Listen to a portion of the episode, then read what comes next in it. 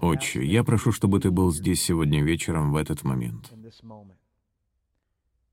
Отче, в течение следующих минут, сколько бы их ни было, что ты решишь говорить через меня, я молюсь, чтобы это был только ты.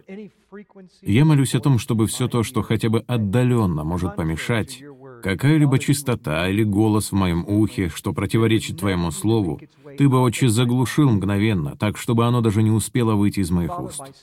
И, отче, если ненароком из моих уст выйдет хотя бы одно слово, которое не от тебя, то я прошу, чтобы ты меня простил, дал мне благодать и умертвил это слово, прежде чем оно успеет достичь ушей тех, кто сегодня здесь присутствует. Я молюсь, Отче, чтобы Ты растягивал, причинял неудобства, бросал вызов и исцелял Твой народ Словом Твоим, потому что только Слово Твое может побудить голодных и слабых стать сильными и сытыми. Поэтому, Отче, мы просим, чтобы Ты наполнил нас Твоим Словом, и только Твоим Словом. И все сказали «Аминь» и «Аминь». Хорошо, я хочу с вами кое чем поделиться, прежде чем начать сегодня вечер. Речь идет о моей поездке в Нэшвилл. Есть одна конференция, которой подчиняется наше служение, благодаря которой нам выдали лицензию. Это служение под названием ICCM International. Международный конгресс церквей и служений. Они проводили свою национальную конференцию в Нэшвилле в этом году. Вы можете сейчас включить соответствующий слайд.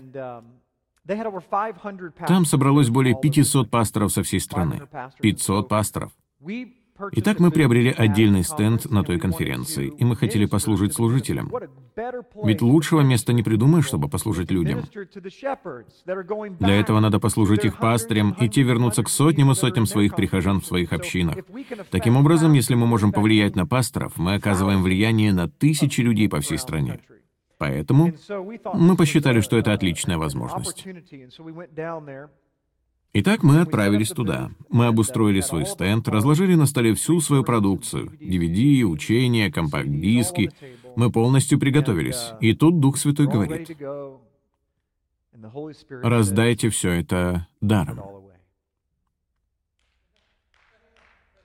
Я сказал, «Отче, ты...» Я начал заикаться, говоря это. Я сказал, «Понимаешь ли ты, что это значит?» Здесь 3000 DVD и компакт-дисков.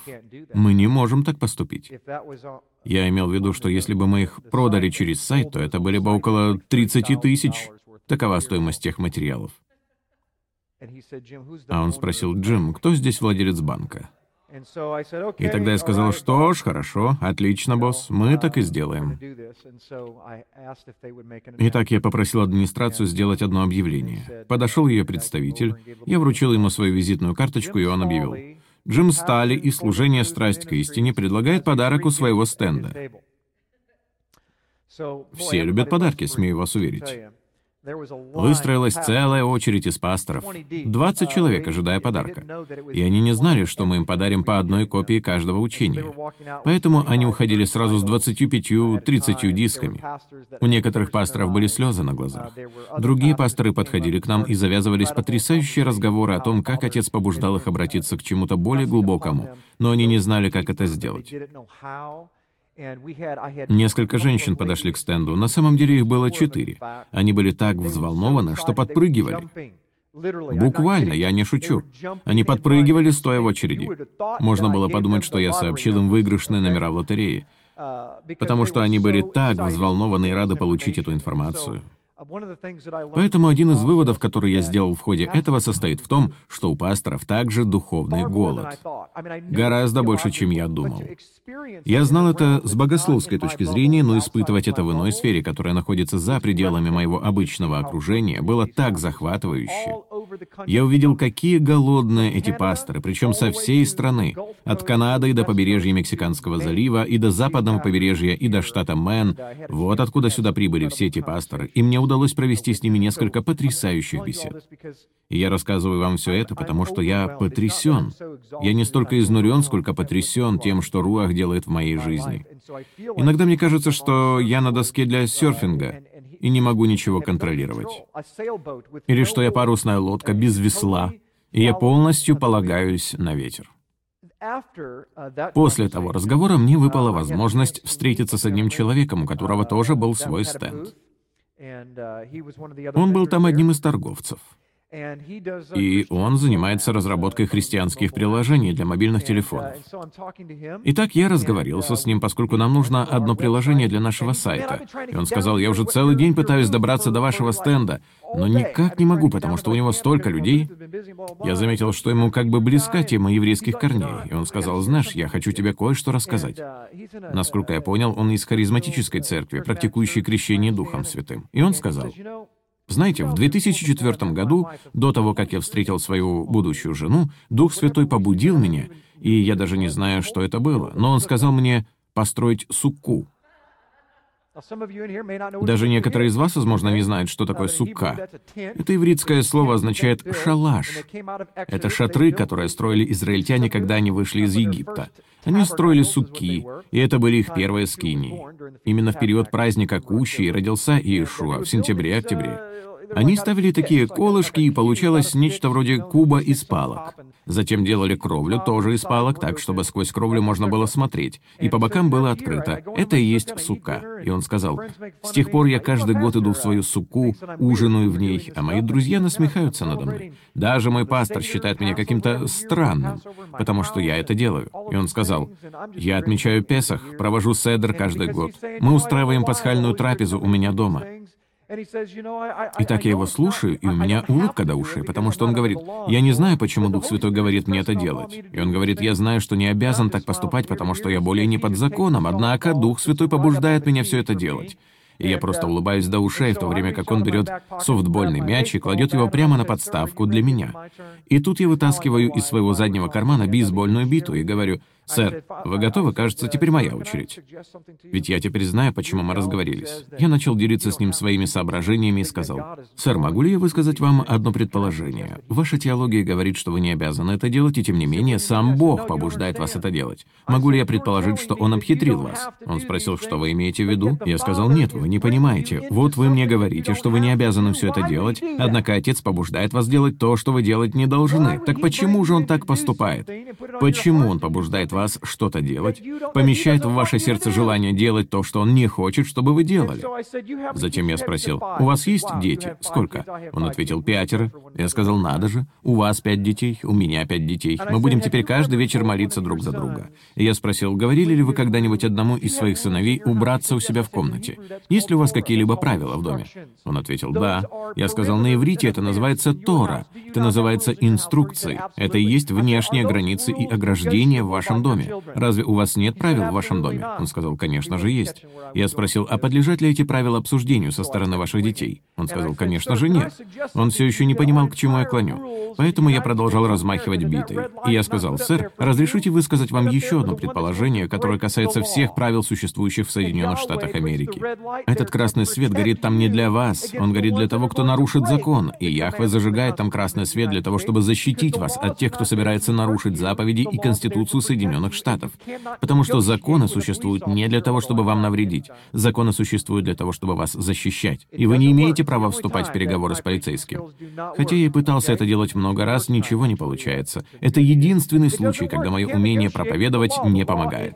Более того, это самый неподходящий момент для вступления в переговоры. Так не получается. С законом не поторгуешься. Закон есть закон. Он то, чем он является. Это защитная ограда от тех, кто находится извне, от волков. Итак, я сказал, сэр, если в вашем доме закон не подлежит обсуждению, а Яхве все поместил на эту землю как пророческий образ того, какими он хочет, чтобы мы были в нашей духовной сфере, то неужели вы думаете, что он мог установить для нас на земле закон, который бы защищал нас и в то же время дал бы нам закон и в духовной сфере, который бы вредил нам? Неужели он дал бы нам закон, который подлежит обсуждению, который меняется со временем? Неужели он дал бы нам возможность менять его закон, который он сам называет совершенным? Я сказал, сэр, я хочу высказать вам предположение о том, что делает Отец. Вы не согласны с тем, что его закон для вас, и при этом он привлекает вас к его закону. Однако вы не знаете, что вы находитесь за пределами защитной ограды, и он ведет вас вовнутрь, а вы даже не знаете, что он ведет вас вовнутрь для защиты. Он ведет вас вовнутрь для благословения, для чего вкладывает свой закон в ваше сердце. Ведь он пророчествовал в книге Иеремии 30 31.31, говоря, «Я заключу новый завет с Домом Израиля и с Домом Иуды». Не с язычниками, с Домом Израиля и с Домом Иуды. Так что если вы состоите в Новом Завете и вы слушаете нас впервые, то вы должны быть в одном из этих двух. Вы не можете быть язычником. Посмотрите учение «Кризис самоидентификации», и вы почерпнете из него некоторые общие сведения об этом. Но дело в том, дамы и господа, что его заповеди и его закон представляют собой ограду, защиту, благословение. Они являются защитным ограждением, которое оберегает вас, когда вы поднимаетесь в гору, чтобы вы не упали с края. Могу ли я сегодня высказать следующее предположение? В христианстве мы желаем иметь духовные дары. Мы хотим все, что есть у Бога, не так ли? Но без защитного ограждения мы сорвемся прямо с края той скалы и даже не заметим этого. Именно это и происходит в течение последних 17 столетий. Мы говорим, «Отче, мы хотим Твоих духовных даров. Мы хотим, чтобы плод Твоего Духа появился и стал действовать в нашей жизни». Но прежде чем сесть в свой гоночный автомобиль и помчаться по горной дороге, мы не хотим посмотреть в карту. Мы не хотим увидеть, где находятся крутые повороты. Свой медовый месяц я провел на Гавайях, на острове Мауи, если не ошибаюсь. И там есть город под названием Хана, к которому проложена дорога. Он находится на другом конце острова, хотя до него не так много километров, если считать по прямой линии. Однако на пути есть 54 крутых поворота. Ехать можно со скоростью не выше 80 километров в час. Я пытался быстрее, но не получилось. Если вы там были и видели погнутые защитные ограждения, то это я их погнул 15 лет тому назад. И я могу вас уверить, что есть два самых потрясающих изобретения. Мне об этом рассказал Стюарт. Он ведь полицейский. Есть два основных фактора, благодаря которым сократилось число смертей в Соединенных Штатах на американских дорогах. Знаете, что это? Защитное ограждение — это первое. Ведь когда вы врезаетесь в защитное ограждение, они как бы намекают вам, что вы съехали с шоссе. И второе — это величайшее изобретение всех времен, по моему мнению, после микроволновой печи. Это бугорки по краям шоссе. Хорошо? Потому что они называются неровности для ограничения скорости движения транспорта Джима Стейли. Ведь я люблю быть в духе, люблю молиться, я люблю Божье творение, так что ничего не могу с собой поделать и смотрю по сторонам вместо того, чтобы смотреть туда, куда я должен смотреть. Так постоянно. И когда моя жена со мной в машине, то я вообще не обращаю на это никакого внимания, потому что она всегда на чеку, но именно те неровности для ограничения скорости напоминают мне, что нужно ехать прямо. Могу ли я вам сегодня дать кое-какую пищу для размышлений? Тора и заповеди — это те самые неровности для ограничения скорости. Они предназначены не для того, чтобы вам навредить. Вы скажете, но мы же не ограничены законом. Попробуйте проехать по шоссе и сказать, я не ограничен этой желтой полосой. Во имя Иисуса я перейду эту желтую полосу, потому что Иисус дал мне способность ее пересечь. Круто я это произнес, не так ли? Это было лучше, чем мой пакистанский акцент. Яхва неспроста дал нам свои линии и границы. И я сообщаю все это вам, кто уже это знает, потому что я с этим кое к чему клоню. Точнее, он с этим кое к чему клонит, потому что я понятия не имею, что именно он хочет сказать. Я не подготовил никакой проповеди, потому что всю эту неделю он побудил меня уделить время целиком служению людям. Поэтому мы позволим ему сделать то, что он хочет сделать. Но сегодня вечером я хочу показать вам, что дух начинает двигаться — а это означает, что подножие горы... Помните, израильтяне находились у подножия горы, и он сказал, «Я хочу, чтобы вы взошли вверх». Что на это сказал народ? Да ни за что. Почему? Мы умрем. Почему они решили, что умрут? Почему они так сказали? Вот Яхва призывает свой народ. Из-за чего? Из-за страха. Позвольте мне сделать вид, будто я разговариваю с детьми. Почему? Почему они были напуганы? Чего они всегда боялись по-настоящему? Ну же, если вы знаете свою Библию, чего они боялись? Ну? Что происходило в исходе 18, 19, 20 главы? Какое событие напугало людей, когда он начал давать им 10 заповедей, когда он начал говорить слова завета? Спасибо. Гром, туча, молния. Голос Яхва звучал как миллион труб и гром. Некоторые из нас пугаются грозовой тучи, а представьте себе, если бы грозовая туча оказалась прямо здесь. Это был стереозвук. Вот что тогда происходило, и люди были напуганы. Итак, позвольте мне это передать вам терминами Нового Завета. Ведь вы будете потрясены тем, что Яхва делает на этой земле, потому что он готовится завести свою машину и перевести нас на вершину горы. Но я полагаю, что он это сделает с защитными ограждениями, так, чтобы мы не сорвались со скалы. Итак, позвольте мне передать это терминами, понятными для тех, тех из вас, кто вырос в церкви. Они были напуганы, потому что на них начали надвигаться проявления Духа Божьего, а до этого они никогда не сталкивались с голосом Яхве. Осознаете ли вы то, что по терминологии Писания фраза «заговорил голос Яхва» означает «пророчество»? Когда у вас есть пророческое слово, оно трогает людей и является проявлением сверхъестественного. Вы согласны? Это не является чем-то естественным. Когда Отец дает мне слово для кого-то, с кем я никогда не встречался, как это было на прошлой неделе, я ждал, что вы, ребята, появитесь, потому что я не мог найти вашего номера телефона, а мне хотелось вам позвонить. Однако на прошлой неделе произошло нечто сверхъестественное, и у меня нет разрешения, чтобы вам это рассказать. Но когда Дух Святой дает мне то, чего я не знаю, о человеке, которого я никогда в жизни не встречал, это называется сверхъестественное. Я этого не знаю. Это не то, чтобы ко мне кто-то подошел, как в том фильме со Стивом Мартином, в котором ему в наушнике подсказывают человек со светлыми волосами в красной рубашке, у него болит колено. Это не так происходит. Когда это действительно Отец, то это сверхъестественно. Когда он начал говорить, это было сверхъестественно. Некоторые из вас этого не знают, что в тот день был праздник Шавуот, который по-гречески называется Пантекосте. Вам знакомо это слово? В тот день, когда были даны заповеди, был Шавуот. Это был день Пятидесятницы. Он собирался тогда дать им свое слово, а также он намеревался не спаслать им своего духа, и все в один день.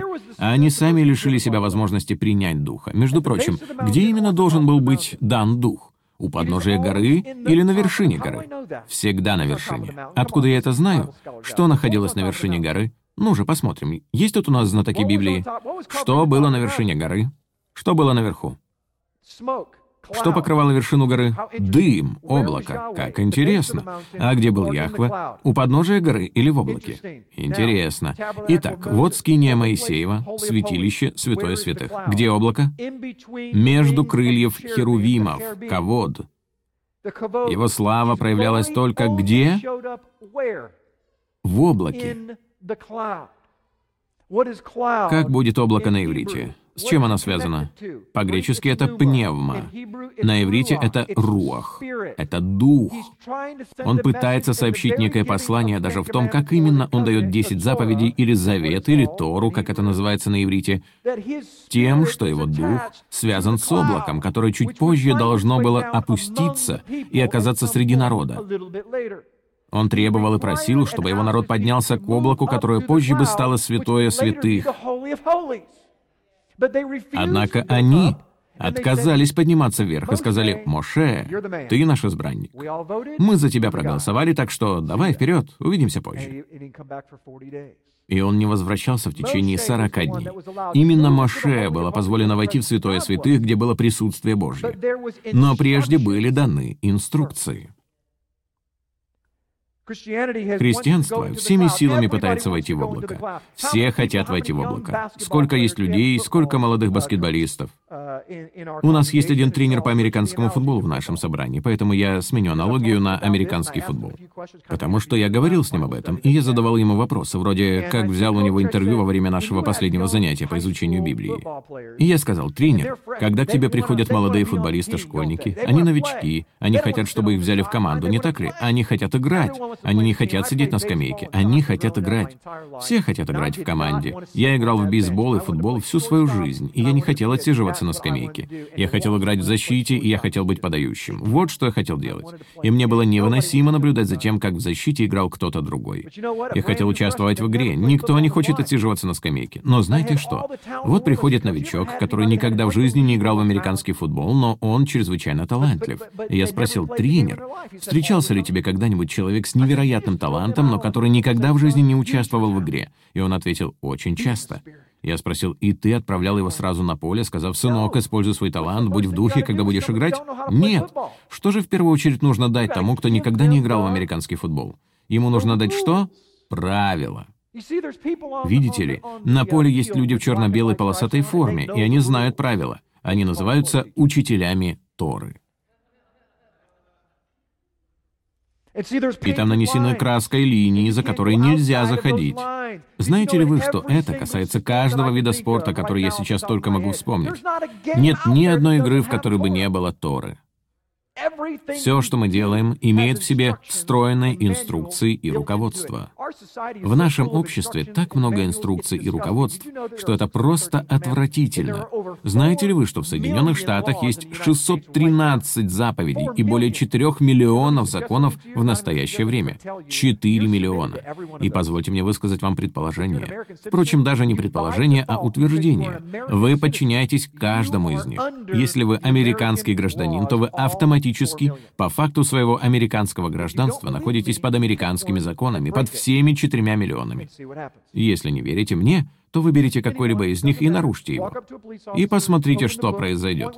Любой закон не имеет значения какой. Подойдите к любому полицейскому, откройте книгу, ткните пальцем, закрыв глаза, нарушьте этот закон у него на виду и увидите, что случится. Вы всегда находитесь под законом, но отвечать по закону вы будете только после того, как нарушите его. Видите ли, все мы под законом, но вы отвечаете по тому или иному конкретному закону, когда нарушаете его. Вы несете наказание по закону, когда нарушаете его. Все мы подчинены закону Божьему. Итак, к чему же я клоню? Каждая игра, каждая футбольная команда имеет свои правила, и вы не сможете участвовать в игре, пока не узнаете правила. Вы не будете поистине благословенным футболистом, способным играть в эту игру в соответствии с тем потенциалом, который был в вас заложен, пока вы не поймете правила. Ведь даже если вы поймаете мяч на лету двумя пальцами, в одном метре от зачетной зоны, но не будете знать, в какую сторону бежать, то это будет проблема. Сколько вы видели на YouTube роликов, в которых, например, молодой 14-летний игрок в американский футбол ловит мяч, но бежит не в ту сторону, и толпы болельщиков кричат «нет», а он думает, что зрители кричат, подбадривая его, и он бежит еще быстрее. Друзья, мы должны понимать правила, и поэтому я хочу высказать предположение, что мы в христианстве движемся в гору, тогда как Отец тянет нас вниз, поскольку Он не хочет, чтобы нам было больно. Ведь чем выше мы поднимаемся в гору, тем важнее для нас знать правила. С другой стороны, в мессианском движении, в движении еврейские корни, многие из нас знают правила, и поэтому вот что вы имеете. Вы имеете группу людей, одетых в черное и белое, а остальные говорят, «Эй, вы это видели? Вы это видели?» Я ничего не видел, потому что я смотрю в книгу с правилами. Вы не сможете выиграть игру, и вы не сможете даже играть в игру, если в какой-то момент не отложите книгу в сторону и не начнете играть в игру. Если вы хотите просто базироваться в начале книги, и сегодня я кое-кому наступлю на мозоль, и я могу это сделать. Ведь если вы смотрите нас в интернете, то вы и так ничего не сможете мне сделать. Поэтому можете просто молиться за меня, если я наступил вам на мозоль. Я заранее приношу свои извинения. Но в какой-то момент мы должны признать, что начало книги со всей его силой является всего лишь сводом правил. Это всего лишь ограждение. И я говорю это не с пренебрежением, не для того, чтобы что-либо от него отнять. Я лишь пытаюсь сказать, что в какой-то момент вы должны написать это на своем сердце и жить в соответствии с этим. Но вы не сможете так жить без Руаха. Вы не сможете так жить без его духа. Вы не сможете так жить без плода. Вы не сможете так жить без даров духа. Некоторых из вас пугают слова «дары духа». Это потому, что в прошлом у вас были очень плохие, ужасные переживания, связанные с церковью. Могу ли я попросить вас всего лишь об одном, как пастор этого собрания? Избавьтесь от своего прошлого. Мы не какая-то там годовалая харизматическая баптистская церковь. Кстати, а такое бывает? Мы не являемся годовалым, чем бы то ни было. Все это новое, дамы и господа, и мы будем ходить в Торе, соблюдая баланс духовных даров. Нравится вам это или нет? Вот в каком направлении мы движемся.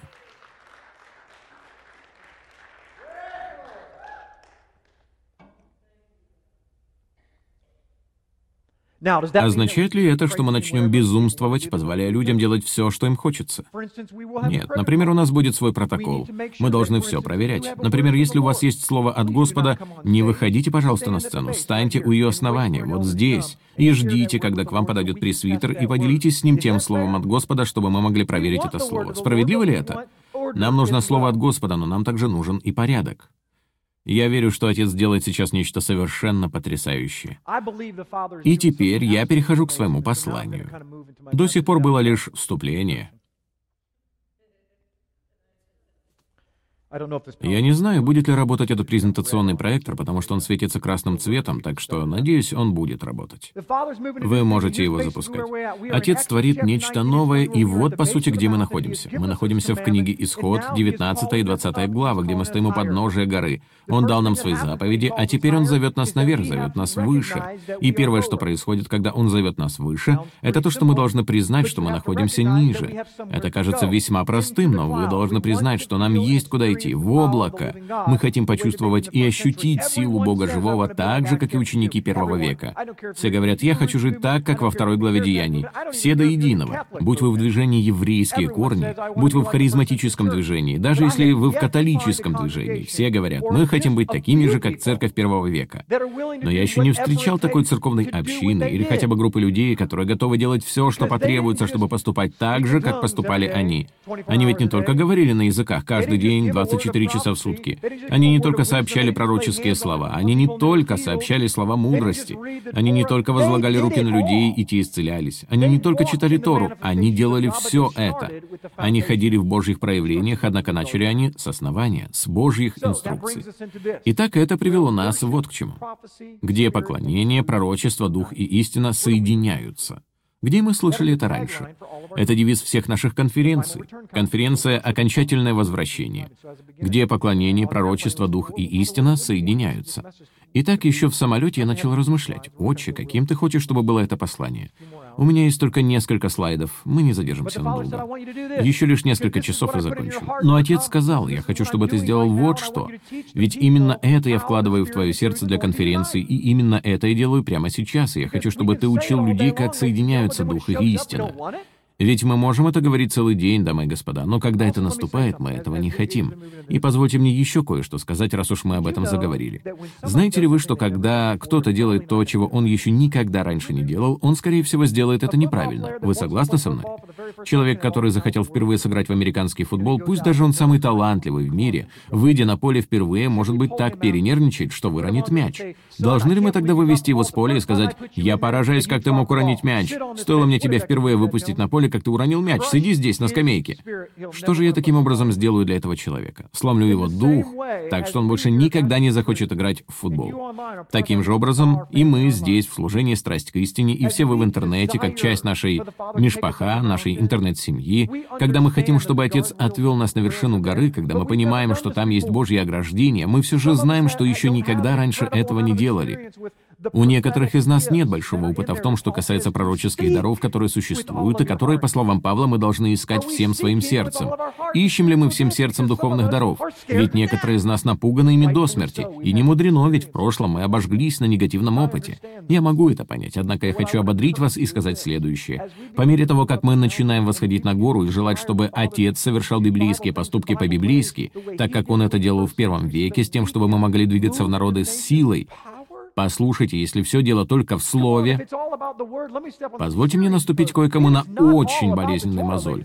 Все дело не только в Торе, дамы и господа, и оно не только в том, чтобы соблюдать Тору. Вот так. Теперь меня засыплют письмами. Ортодоксальные иудеи все это делают гораздо лучше, чем вы. Но где сила?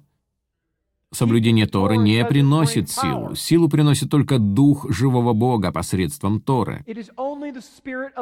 Только так. Могу ли я услышать на это «Аминь»? Только Дух приносит силу посредством Слова. Их нельзя отделить друг от друга и упорядочить по категориям.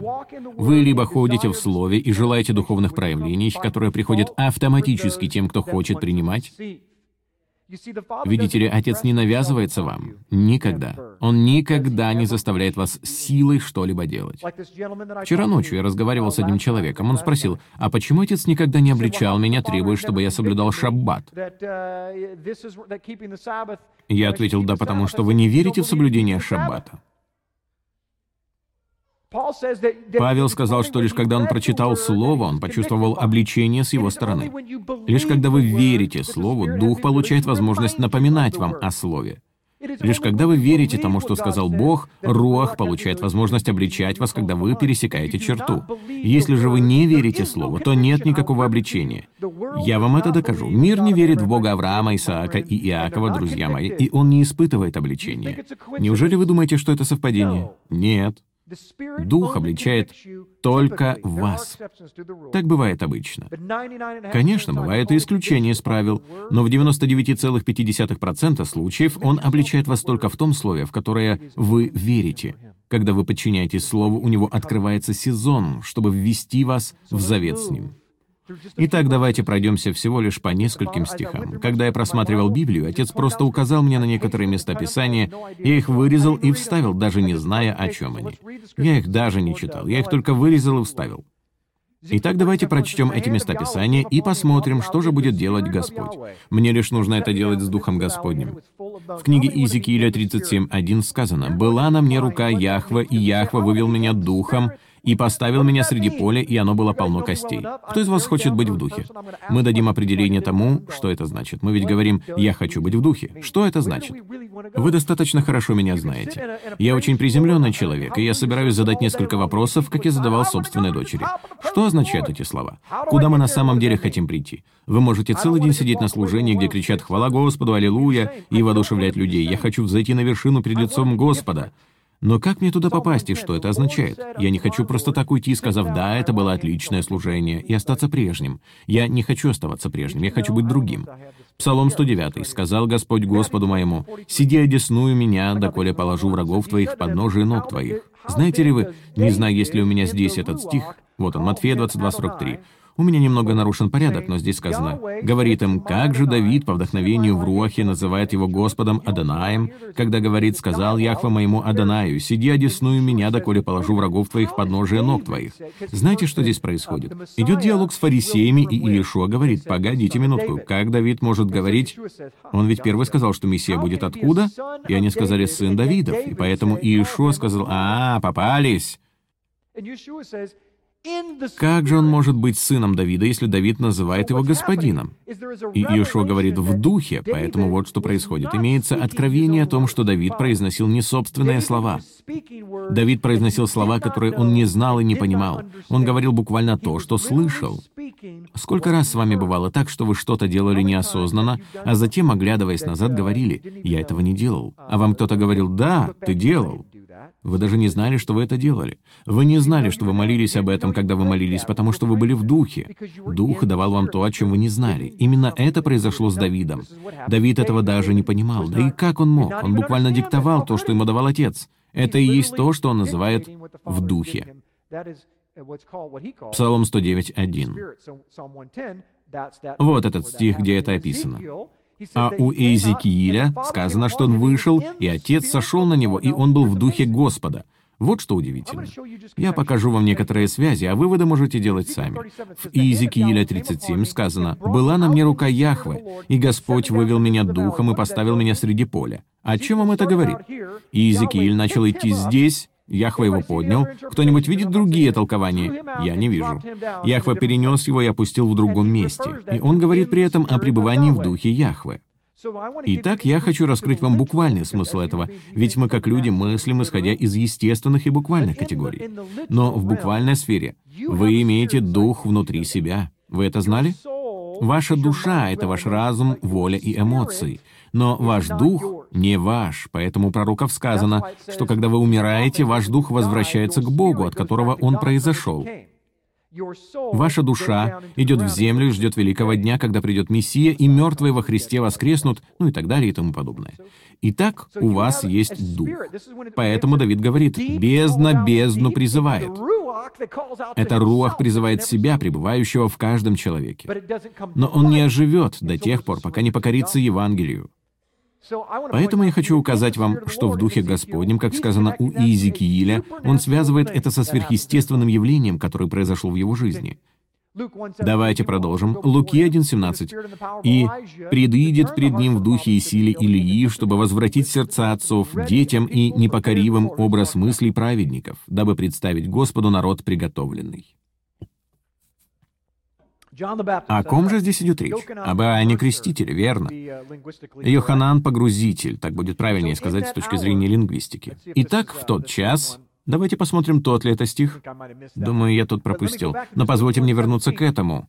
Луки 1.17. Он говорит об Иоанне Крестителе, хорошо? И он говорит, «И предыдет перед ним в духе и силе Илии, чтобы возвратить сердца отцов детям и непокоривым образ мыслей праведников, дабы представить Господу народ приготовленный». Он говорит об Иоанне Крестителе, а Иоанн Креститель назван величайшим пророком, который когда-либо ходил по планете. Я еще к этому вернусь. В тот час возрадовался духом Иешуа и сказал, «Славлю тебя, Авва, Адонай неба и земли, Малхут, что ты утаил сие от мудрых и разумных и открыл младенцам. Ей, Отче, ибо таково было твое благоволение». Другими словами, Иешуа говорит, что все это он говорит духом. Знаете ли вы, что невозможно славить и благодарить Бога плотью? Вы даже не поймете, как это делать. Это возможно только духом. И он говорит, ты открыл это младенцам. Откровение поступает через дух. Благодарение поступает через дух. Я в жизни сталкивался с несколькими людьми из харизматического движения. я знаю, что в последнее время все чаще начинаю об этом говорить. И вот почему я люблю харизматиков. Прежде всего, знаете ли вы, от какого слова произошло слово «харизматик»? От слова «харизм». Это по определению означает, что они любят жизнь и испытывают радостное волнение. Что ж, я люблю общаться со страстными людьми, которые любят жизнь и испытывают радостное волнение. Харизматики такие. Мне все равно, религиозный ли вы человек или нет, но когда общаешься с харизматиком, то и сам испытываешь радостное волнение. Потому что они всегда такие страстные. На самом деле я и сам харизматик. И харизматики склонны за все благодарить Бога. Абсолютно за все, что бы это ни было. Что бы ни происходило. Спустила шину. Хвала Господу, у меня появилась очередная возможность опуститься на колени.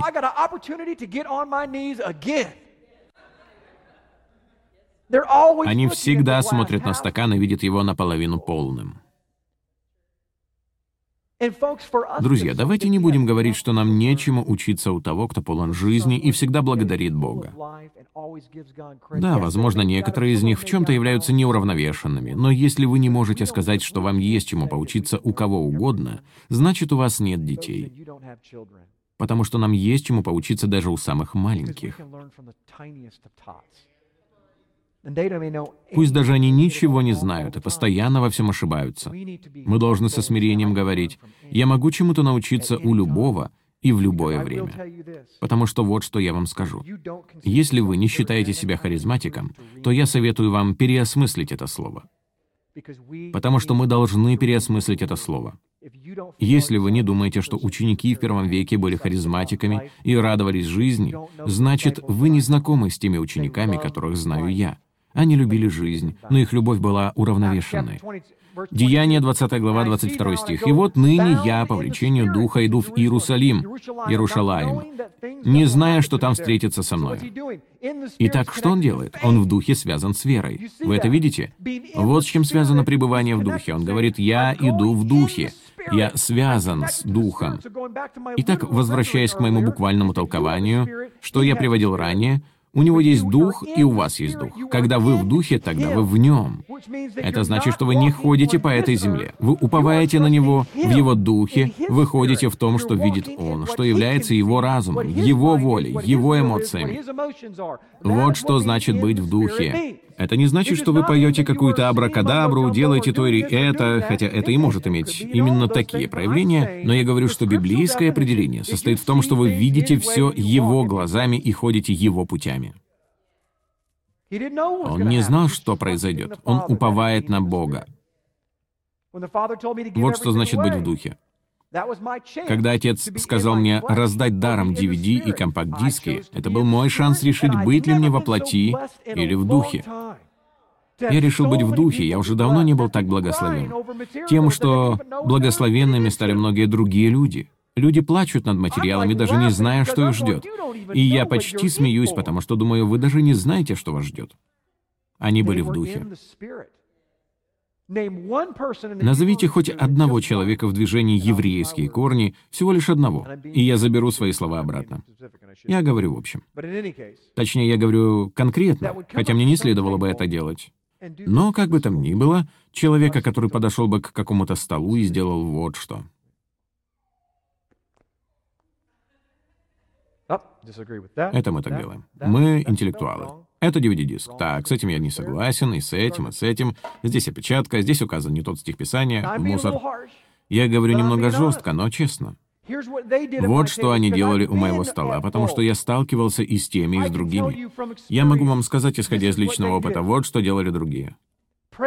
Слава Господу, я беру этот диск, и все остальные, я так рад. Они никогда ни от чего не отказываются. Они лишь знали, что это Слово Божье, которое сообщает человек, которого они даже не знают, но они были готовы довериться ему в вере, потому что они верили, что Бог никогда бы им этого не дал, не будь его воли на то, чтобы они это имели. Потому что они всегда смотрят на стакан и видят его наполовину полным. Не с чем бы мне не согласиться, а чему бы мне научиться. Они заранее знают, что, возможно, согласятся не со всем, что я скажу. Но их это не беспокоит. Они ищут чего-то более глубокого, чем то, что уже имеют. А вы? Может быть, вы не соглашаетесь со всем, что я сейчас говорю, но нет ничего страшного в том, чтобы ошибаться. Может быть, вы никогда раньше не видели танец Давида. Что ж, ничего страшного. Поэтому вы поклоняетесь сидя, а кто-то стоя.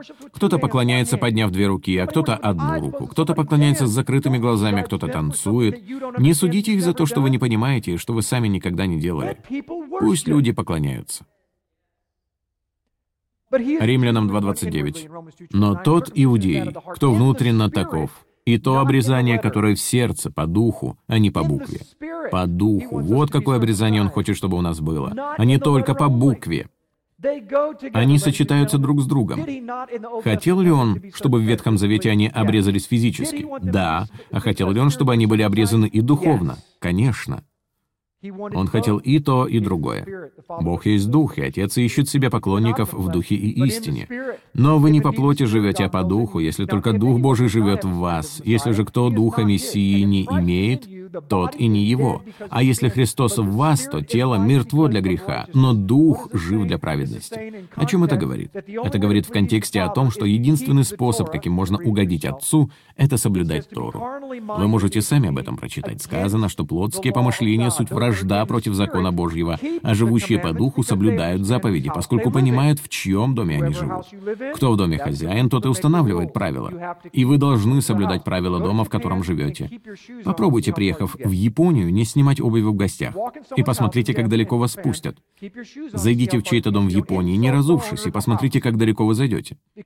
Тем самым вы оскорбите хозяина дома, потому что есть правило снимать обувь у двери. Играйте по правилам дома, в котором находитесь.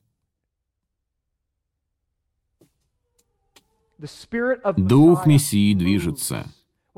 Сказано, что вы имеете дух Мессии. Что это значит? Означает ли это только спасение? Неужели все дело только в спасении? Позвольте мне сделать одно очень смелое заявление. Хоть у меня в голове звучит сейчас голос жены. «Джим, не говори этого, не говори этого». Мне плевать на спасение. Оно мне безразлично. Потому что я считаю, что главное — не спасение.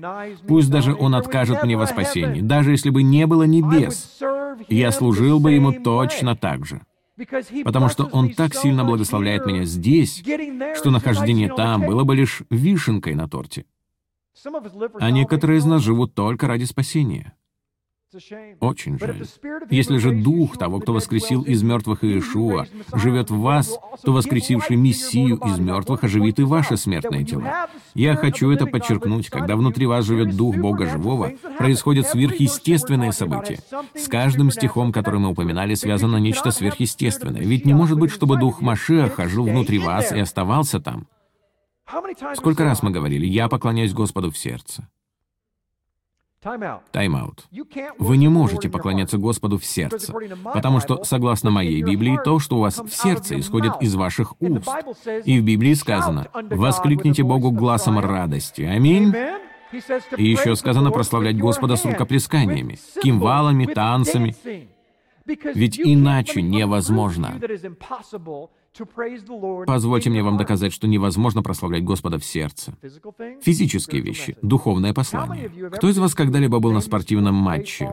Не имеет значения, каком бейсбол, футбол, американский футбол. Представьте себе, что идет игра Супербоул, и Рэмс играют здесь, в Сент-Луисе. Я знаю, что это было так давно, что уже и не вспомнить, но в 99-м году, когда играл Курт Уорнер, все были фанатами Курта Уорнера и болельщиками Рэмс. Даже те, кто не подозревал о существовании Рэмс, в том году точно про них узнали, и они пришли на тот матч Супербоул, и когда был сделан тот последний пас, я могу вам сказать точно, когда была одержана победа в той игре после того последнего паса, никто не остался сидеть на своем месте, говоря так, «Что ж, хвала Господу, хорошо, молодцы Рэмс, я с ними в сердце». Нет, все до единого вскочили со своих мест, кричали и вопили как сумасшедшие. Почему? Да потому что они испытали пыл всего лишь игры. Он вырвался из их сердца и проявился в их теле. Так они выразили то, во что они верили. В то же время мы в Америке, все такие цивилизованные люди. И я не выступаю за безобразие, ни в коем случае. Но я выступаю за то, чтобы мы избавились от таких богословских представлений, будто можно прославлять Господа, сидя на своей пятой точке. Ведь если Он действительно в тебе живет, и ты исполняешься Духа, то я могу показать тебе в одном только Танахе несколько примеров того, как люди, исполненные Духа, вставали и что-то делали. Они двигались. Дух движет вами. Знаете ли вы, что это слово означает «действие»? Это не помышление, это действие. Когда в вас живет Дух Святой, вы двигаетесь. А если Он станет двигаться так, как вы еще не видели, то поначалу вас это может даже напугать. Иногда мы даже можем не знать, что мы делаем. Кто-то в этой общине может заговорить на языках и делать это неправильно, нечинно, не соблюдая порядок. Вы это знали? Кто-то передаст пас, если мы будем как следует играть в игру. Не ваше дело судить. Мое дело исправлять с любовью и терпением. Мы не прекращаем игру лишь потому, что кто-то роняет мяч. Мы продолжаем играть и адаптироваться. Знаете, почему мы адаптируемся? Потому что у нас есть защитные ограждения. Мы можем отскочить от защитных ограждений, потому что именно для этого они там и находятся. Если вы хотите сказать «Ой-ой-ой-ой, мы слишком приблизились к краю», то позвольте мне вам кое-что сказать. Если вы ходите в Торе, то вы можете ходить по краю. Потому что он там именно для этого, чтобы показать вам, где находится край. Итак, люди придут к этому пониманию, что такое инструкция Яхве, но при этом принесут с собой свой багаж. Они могут говорить, я уже бывал на этой горе. И они уже срывались с этой скалы, даже не зная этого. И придя теперь, они снова сорвутся с той скалы. Вы должны иметь любовь, благодать и милость. В вас должен быть этот основополагающий руах, двигающийся через вас, который смотрит на стакан и видит его наполовину полным и говорит, хвала Господу, они стараются. Ну и пусть они ошиблись, сообщая то пророческое слово. Пусть оно и было не от Господа в этот раз. Читали ли вы когда-нибудь место Писания, где сказано, что мы пророчествуем отчасти? Мы не можем слышать Слово Божье буквально каждый раз. Иногда мы будем ошибаться. Один мой друг-пастор сказал мне как-то много лет назад. Однажды он положил руку мне на плечо и остановил меня, когда я молился в церкви. Я был унижен, обижен и подавлен. Он сказал, «Джим, никогда не останавливайся потому что только тренируясь, ты в следующий раз сможешь лучше расслышать его голос. Я не собираюсь останавливаться, дамы и господа. Я хочу, чтобы среди нас двигался рух. Ибо кто говорит о незнакомом языке, тот говорит не людям, а Богу, потому что никто не понимает его. Он тайно говорит духом. Кто-то может сказать, «Я знаю, что это проповедь не о языках, и я знаю, что уже задерживаюсь, но я в духе».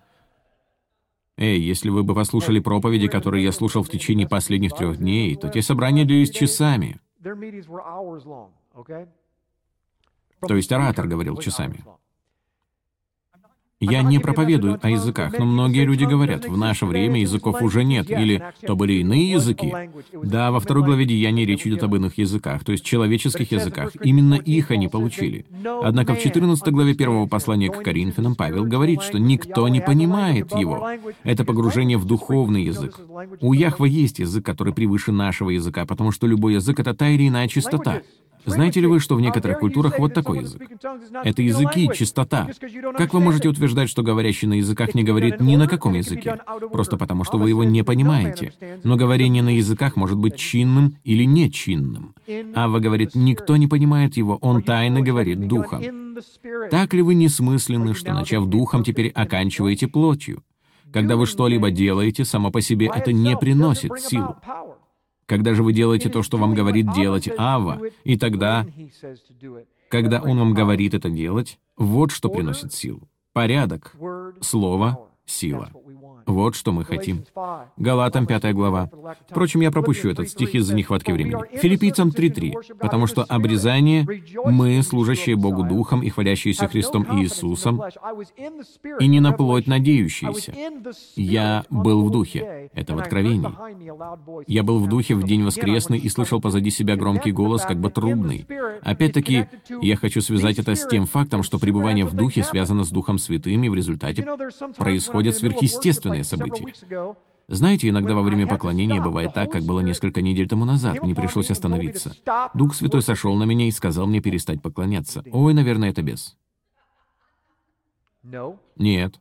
Руах захотел мне что-то сказать, но он не может говорить, когда говорю я. Это довольно просто. И он дал мне слово о Реджине. Реджина должна исцелиться от своего прошлого, когда ее отец, от того, что ее отец... В общем, неважно, какое именно слово я тогда сообщил. В нашем собрании нет никакой Реджины. Я знал, что нет никакой Реджины. Знаете, как было унизительно стоять здесь и думать, ну вот, Господь говорит мне сказать это о какой-то Реджине, тогда как я знаю, что здесь нет никакой Реджины. И знаете, что произошло? Вышла вперед другая женщина и сказала, между прочим, вы этого не знаете, но мое настоящее имя не Крисси, а Реджина. Мой отец умер, и это слово было для меня. Пребывание в духе приводит к сверхъестественным явлениям. Иногда достаточно помолчать какое-то время, чтобы услышать, что он хочет сказать.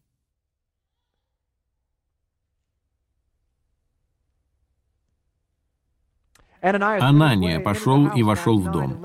Это 9 глава Деяний. И, возложив на него руки, сказал, «Брат Савл, Господь Иешуа, явившийся тебе на пути, которым ты шел, послал меня, чтобы ты прозрел и исполнился Руаха». Это чудо, связанное с тем, чтобы исполниться Руаха. В конце я еще дам вам настоящее определение того, что это значит. Итак, не будьте нерассудительны, но познавайте, что есть воля Божия, и не упивайтесь вином. Кто из вас слышал о связи такого слова в английском языке, как spirits, духи, с понятием алкоголь?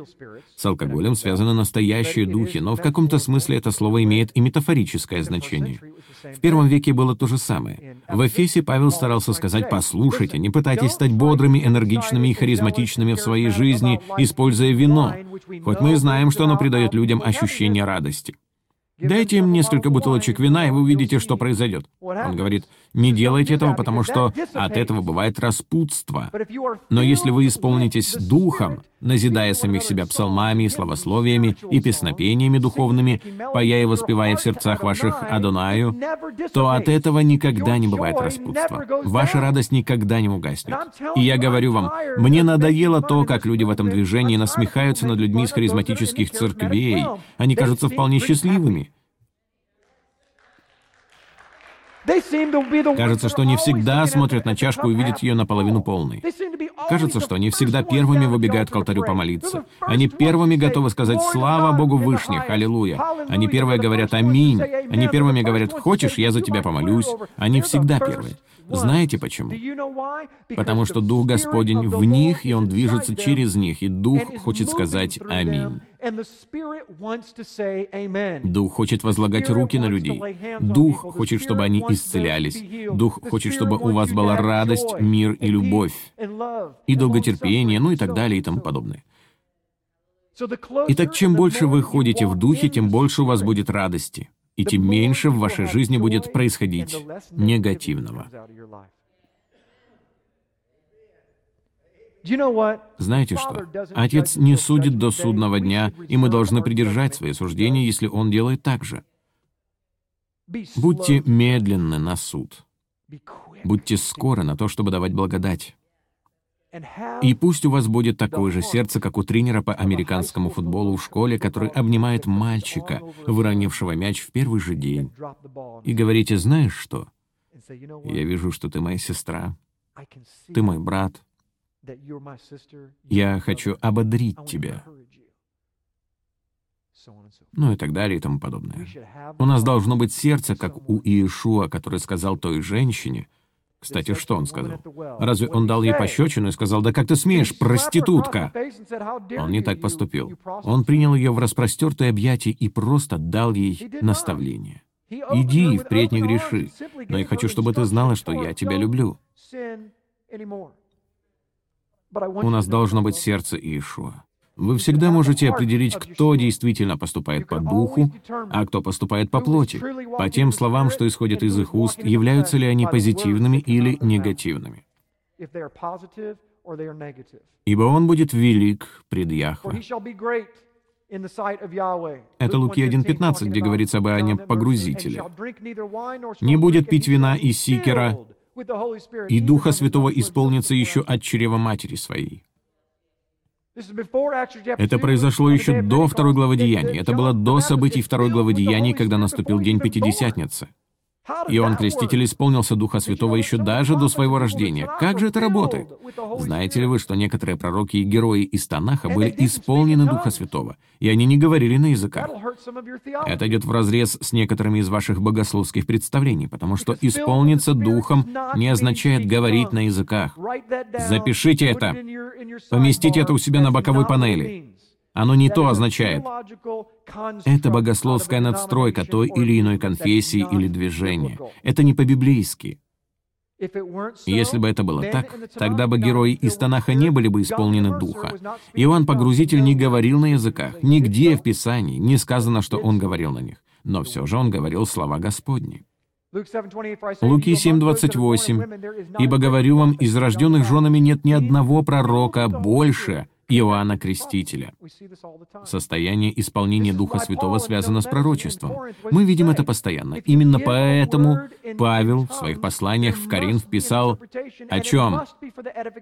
Если вы сообщаете слово на языках, должно быть истолкование, и оно должно быть в назидание, собрании или эклесии, или кахал, что является пророчеством. Именно поэтому он говорит. Лучше я скажу одно единственное слово по-английски, на понятном языке, чем 10 тысяч на языках.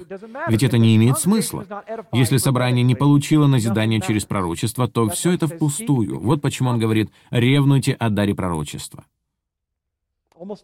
Я почти закончил. Когда Елисавета услышала приветствие Марии, взыграл младенец в чреве ее, и Елисавета исполнилась Святого Духа. Это первый случай возложения рук изнутри. Иоанн Креститель, исполненный Духа Святого, взыграл при виде Иешуа, и Елизавета исполнилась Духа. Это же прекрасно. Захария исполнился Святого Духа и пророчествовал. Опять же, исполнение Духа Святого связано с пророчеством. Позвольте бросить вызов тем из вас, кто еще никогда не пророчествовал. Возможно, в этом не заключается ваш дар, но я вам скажу сейчас то, что говорит Библия. Такова моя работа. Вы должны ревновать о даре пророчества. Может быть, вы не окажетесь среди тех, кому он его даст, но вы этого не узнаете, пока не начнете его искать. Позвольте мне сказать это так, как сказал он. Вы не найдете, пока не начнете искать. Только ищущие найдут. Аминь. Хорошо. И исполнились все Духа Святого и начали говорить на иных языках, как Дух давал им провещевать. Исполнились Духа Святого. Это тот стих, на который ссылаются наши братья-харизматики, утверждая, что вы должны говорить на языках, если вы исполнены Духа. Это лишь один стих. И мы уже показали, что пророчество связано с состоянием исполнения Духа Святого. Ходить по вере значит исполняться Духа Святого. А вот еще одно проявление, которое бывает, когда вы исполнены Духа Святого. Конец слайд-шоу. Дамы и господа, вот что нам нужно. Нам нужно быть исполненными Духа Святого. Быть исполненными Духа Святого означает то, означает то, что мы берем поклонение. Мы берем пророчество, мы берем его руах, и мы берем его Тору, и мы их соединяем и объединяем. Они не являются отдельными единицами. Они вместе, как рука и перчатка. Они как пять пальцев на руке, пять пальцев на ноге, пять чувств. Все это объединено. Каждый член вашего тела действует во славу Отца. Быть исполненным Духа, дамы и господа, означает следующее. Вот определение. Быть исполненным Духа значит думать, поступать, говорить и действовать так, как говорит Дух.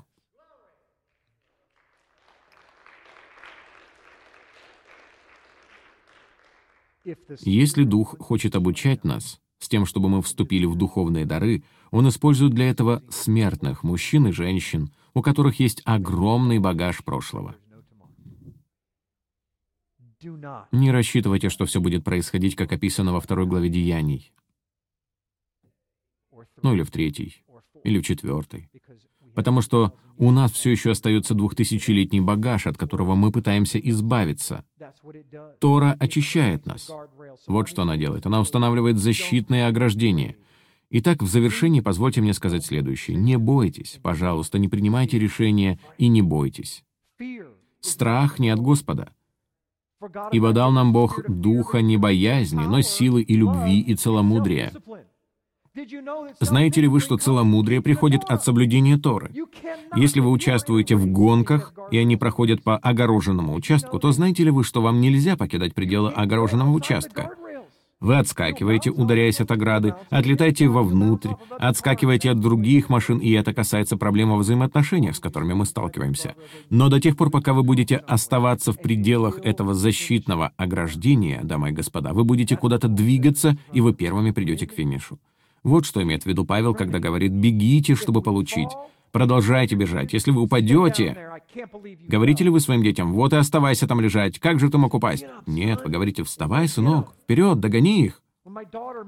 Однажды моя дочь убрала мою постель, желая сделать мне приятное, но она сделала все не так. Я уже миллион раз рассказывал эту историю, затем она спросила, «Ну как, папа?» А я даже не знал, что именно она сделала. Она сказала, «Я убрала твою постель». Я сказал, «О, я упал на колени и буквально разрыдался, потому что мне было так приятно ее старание. Знаете ли вы, что ваш Отец Небесный испытывает то же самое? Он хочет, чтобы вы старались. Я обращаюсь к некоторым из тех, кто нас смотрит. У вас есть какие-то проблемы. Некоторых даже беспокоит боль. У вас физические заболевания, у вас больные колени. Когда вы в последний раз действительно вставали с колен и молились, чтобы Отец полностью вас исцелил, а? Возможно, рядом с вами даже нет никого, кто мог бы возложить на вас руки. Так вот, верьте, до тех пор, пока мы не начнем поступать по Духу Господнему и иметь веру, Он вообще не будет двигаться. Прежде чем они вошли в землю обетованную, что от них потребовалось? Войти в воду. Я не могу, она слишком холодная, и у меня даже нет плавок. Войдите в воду. Петр вышел из лодки и пошел по воде. Только благодаря вере, дамы и господа, мы сможем когда-нибудь увидеть, как Дух Господень будет двигаться в этом месте. Поэтому я прошу и умоляю каждого человека, кто является членом этой мишпаха, и тех, кто смотрит нас в интернете, если вы хотите увидеть чудеса, если вы хотите увидеть исцеление, увидеть пророческие слова, если вы хотите увидеть, как люди каются и возвращаются к завету, нарушенному их праотцами, то вам следует иметь веру в то, что это произойдет, а иначе это не произойдет никогда. Встаньте, пожалуйста, на ноги. Отче, мы приходим к Тебе, и мы смиренно склоняемся, потому что мы всего лишь смертные люди, которые не знают ничего. Мы так часто сбивались с пути благодати, Отче. Мы отступали от Твоего завета, мы уходили от Твоих границ, мы отходили от Твоих защитных ограждений. Мы на личном опыте знаем, Отче, что есть люди, которые злоупотребляют Твоими духовными дарами и проявлениями истинного движения, Твоего Руаха. И мы ошибочно перенесли этот опыт на наше новое хождение с Твоими ограждениями. Отче, я прошу, чтобы Ты смирил нас и простил нас за наше суждение. И я знаю, что суд начнется с Дома Божьего. И, Отче, я всей душой его приветствую, ибо я хочу быть свят, как и Ты свят. Но в то же время мне надоело смотреть на гору. Я хочу быть на ее вершине. Я хочу находиться в Твоем присутствии. Я хочу видеть, как исцеляются хромые и выздоравливают больные. Я хочу видеть, как те, кто не знает Тебя, Отче, даже без призыва к покаянию, опускались на колени, потому что им нужен этот Иешуа, о котором они никогда раньше не слышали. Я хочу поступать, как во второй главе Деяний, Отче, идя по следам моих праотцов, правильно, в подходящее время, прямо сейчас. Прости нас за ошибки, которые мы еще совершим, я знаю, что ты хочешь во всем равновесие. Я знаю, что ты, отче, желаешь во всем порядок. Я знаю, что больше всего ты хочешь, чтобы мы жили, любили и верили тебе, Слову Твоему. Поэтому мы подчиняемся тебе сегодня и говорим. Мы понятия не имеем, куда мы идем, но мы знаем, что где бы это ни было, мы хотим, чтобы ты был там. Ведь если тебя там не будет, мы непременно умрем, как говорили наши предки. Итак, Отче, когда мы просим о Твоих духовных дарах, учи нас. Показывай нам, что мы делаем неправильно. Если в прошлом мы совершали ошибки и учились тому, что не от Тебя, в наших бывших конфессиях, Отче, избавь нас от всего, что не от Тебя, и переобучи нас, как Твоих детей. Мы хотим сидеть у Тебя на коленях. Займись нашим домашним обучением. Мы просим Тебя об этом сегодня вечером. Отче, спасибо за каждого человека в этом зале. Отче, я прошу, чтобы каждый человек, находящийся в этом зале, подчинился Тебе, Тебе и Твоим путям. Я молюсь и благословляю их. Отче, я молюсь, презри на них лицом Своим, сохрани их. Я молюсь, чтобы они вышли в Твоей силе, чтобы они жили, учились и любили Тебя каждый день с каждым вздохом. И весь Израиль сказал «Аминь». Шалом и шалом. Спасибо, что присоединились к нам, к служению «Страсть к истине». Увидимся на следующей неделе. Если вы были благословлены этим учением, пожалуйста, подумайте о том, чтобы помочь нам достичь народы, сделав пожертвование сегодня –